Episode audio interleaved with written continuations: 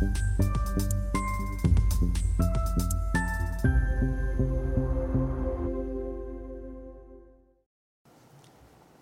Bonjour, bienvenue sur Investir TV dans notre émission et les placements où les euh, professionnels de la finance, de la gestion de patrimoine viennent nous partager leurs idées de, placement.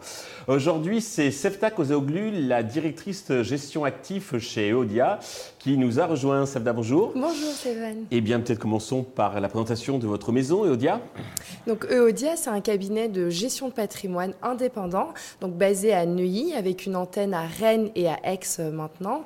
Et donc, on accompagne nos clients euh, depuis une dizaine d'années maintenant sur des solutions d'investissement financier, immobilier, des solutions de défiscalisation. D'accord.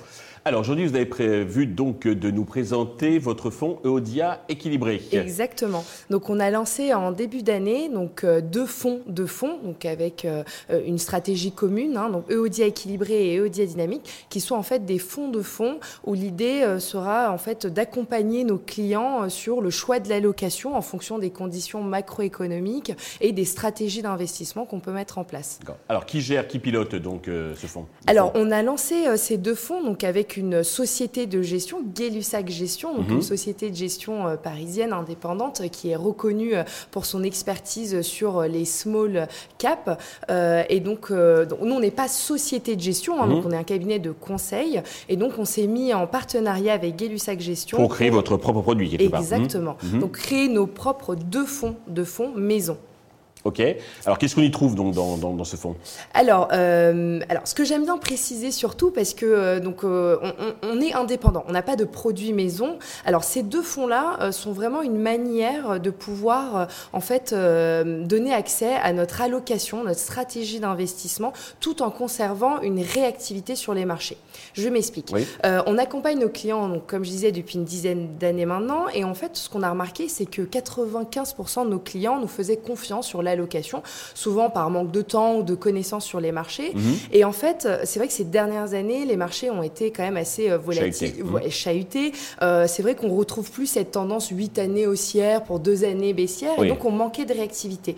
Donc on a décidé de lancer deux fonds de fonds euh, pour pouvoir faire nos allocations donc sur des fonds tierces. Hein. donc on est toujours en architecture ouverte, rajouter des ETF par exemple, et pouvoir du coup arbitrer à l'intérieur du fonds en fonction des événements macroéconomiques sans euh, devoir réaliser des arbitrages papier ou avoir l'accord du client, ce qui nous faisait perdre un temps euh, très précieux sur les marchés. D'accord. Et, euh, donc ces, deux fonds-là sont tout simplement une traduction de nos convictions, donc sur quels fonds on considère performants ou avec les meilleures perspectives de performance.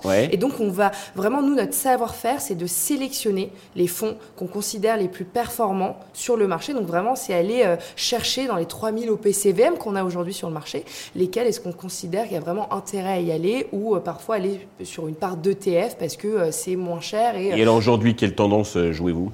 Alors, c'est vrai que ça a été un peu compliqué. Donc, euh, sachant qu'on a lancé les fonds euh, donc en, avril 2023, donc mhm. on n'a pas pu récupérer toute cette belle perf qui a été jouée euh, tout le début d'année, hein, ce rebond qu'on a observé sur par exemple les techs aux États-Unis ou même sur les marchés européens.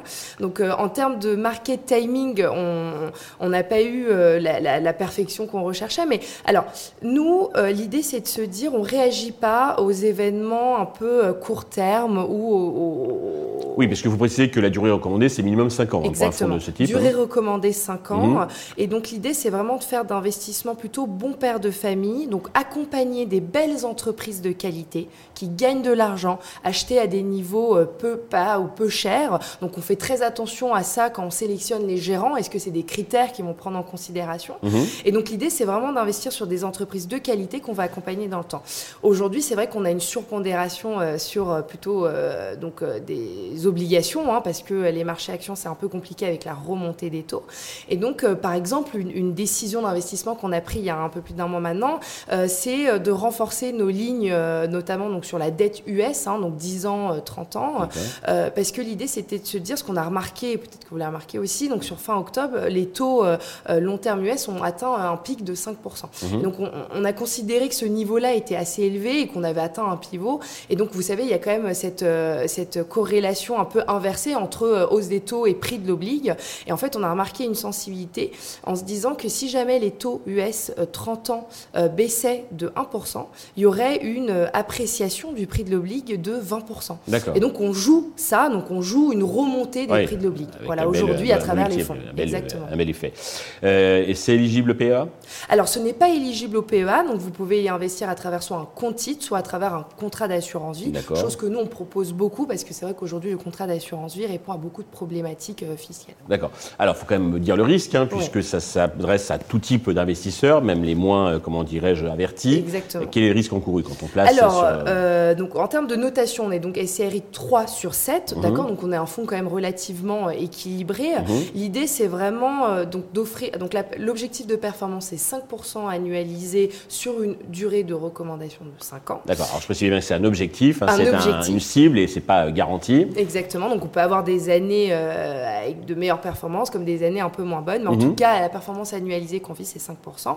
Euh, donc on est plutôt sur euh, une pondération 50% obligation, 50% action. Mhm. Alors qu'on peut réajuster en fonction des conditions. Typiquement en ce moment on est plutôt aux alentours de 70% oblig et 30% action, parce qu'on considère que les marchés n'ont pas encore pricé totalement la revalorisation et surtout que les entreprises vont traverser une période un peu compliquée.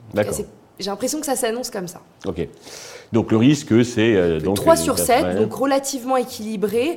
Euh, on est, comme je dis, sur plutôt des valeurs européennes, américaines, très peu sur des valeurs euh, pays émergents, donc plutôt sur des entreprises bien établies, avec vraiment des résultats, un bilan, une, une solidité financière. D'accord. Si on veut être un peu plus musclé, vous avez un fonds dynamique qui est peut-être un peu moins équilibré. Voilà, on a le fonds EODIA dynamique qui, mmh. lui, va aller chercher un peu plus de rendement en allant, par exemple, sur des pays un peu plus pays émergents des pays avec des risques. Et donc là, on, augmente un petit peu l'échelle du risque. Alors pour revenir sur l'ODIA équilibré, donc le ticket minimum, le montant minimum est de Alors donc notre part, elle est à 150 euros, hein, mhm. d'accord Donc si vous êtes à travers le compte titre, et donc à travers l'assurance vie, ensuite, ça va être vraiment les minimums du contrat, donc à partir de 500 euros avec notre contrat EODI. D'accord.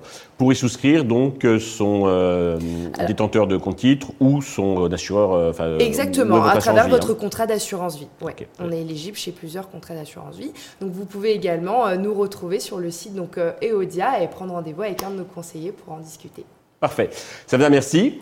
Merci à tous de nous avoir suivis. Je vous donne rendez-vous très vite sur Investisseur TV avec euh, de nouvelles idées de placement.